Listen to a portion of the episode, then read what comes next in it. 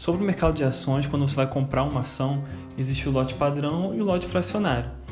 O lote padrão é um mínimo de 100 ações, então quando você vai comprar ações, você tem que pagar um mínimo de 100 vezes o valor da ação. Então, digamos que a ação esteja no valor de 10 reais, você tem que pagar no mínimo mil reais para comprar esse lote padrão de 100. É, isso fora custo de corretagem, taxa da B3. O lote fracionário você compra a partir de um. Então você consegue comprar uma ação, duas ações da mesma empresa. Então se a ação vale 10 reais, você consegue comprar uma ação a 10 reais, tirando os outros custos.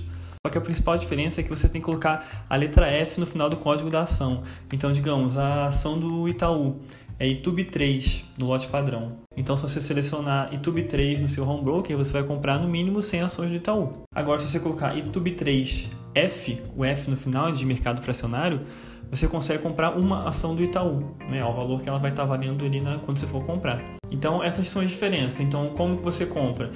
No lote fracionário, YouTube 3F, no lote padrão, YouTube 3.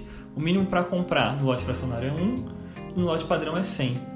O valor mínimo, então, você consegue investir em uma ação, na ação X, é uma vez a cotação dessa ação no lote fracionário. No lote padrão, 100 vezes a cotação dessa ação. E uma outra diferença que é pequena também, mas acaba que acontece, é a liquidez. A liquidez ela é menor no mercado fracionário. Por quê? Porque tem menos gente comprando e vendendo. Então o que acontece? Às vezes a ação está custando no momento 10 reais e você vai conseguir comprar só por 10 reais e 2 centavos, 10 reais e 4 centavos, né? Então vai ter essa diferença de, de, de, alguns centavos.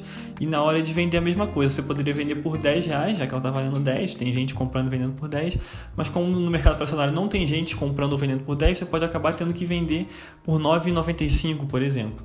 Então essas são as principais diferenças. Só que o mercado fracionário ele é bem democrático, né? Então com menos de 50 reais, ações que valem 30, 10, 5, 2 reais, você consegue estar tá investindo.